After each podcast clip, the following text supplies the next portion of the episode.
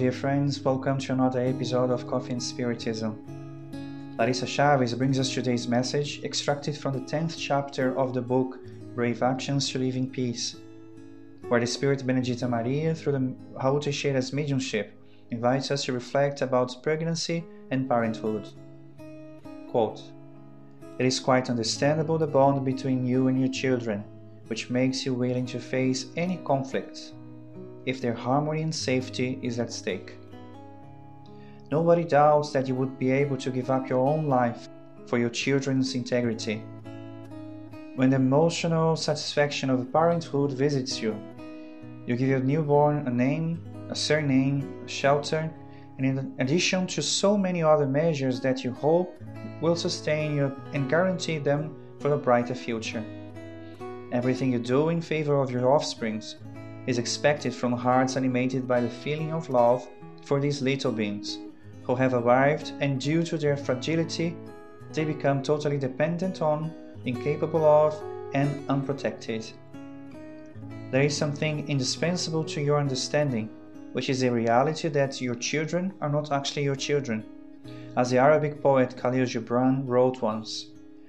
And it's true what the poet said, because we are all God's children our kids are actually our brothers, placed for a short period in our care so that we can prepare them for the happiest possible future. Despite the love we have for our children, it is appropriate to realize that you should not be tormented by human attachments, as if your children were dear gems belonging to your personal collection of rare stones. It is necessary to think about the possible reasons that led the divinity to place these or that reincarnated spirit as your children, who will be in need of your attention and care. Since the Father in heaven is perfect, there must be an equal perfect reason for all these, his acts. Unquote.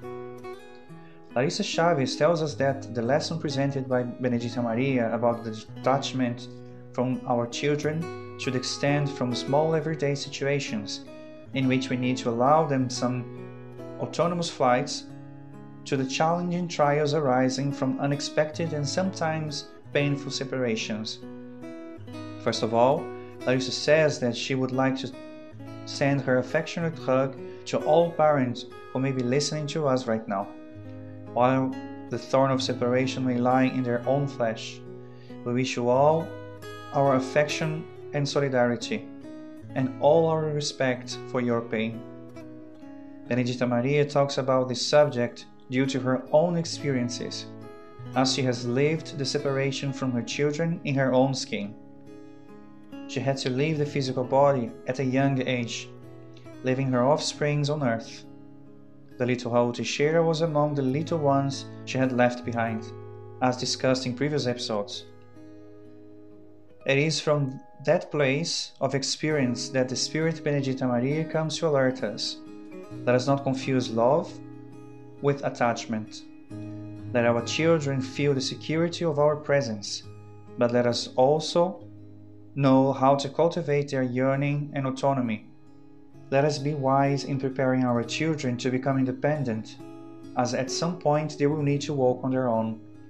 Let us teach them our secret recipes, the secret of life, and all the lessons we have learned so far. Let them make their own mistakes, let them fall while walking, while we are here to reach out and lift them up off the ground when necessary. Let us also not be afraid of being replaceable. When birds are locked up in cages, they become afraid of flying. They have wings, but they don't feel safe on their natural habitat. Free birds fly away, but they always return to the trees they have made their nests. They return in search for protection, food, care they have had before. They know their way back home, so there's no need for imprisonment. Likewise, the divine love offered by the parents cannot turn into handcuffs or prison. As it is a bond of affection, a reservoir of love and abnegation,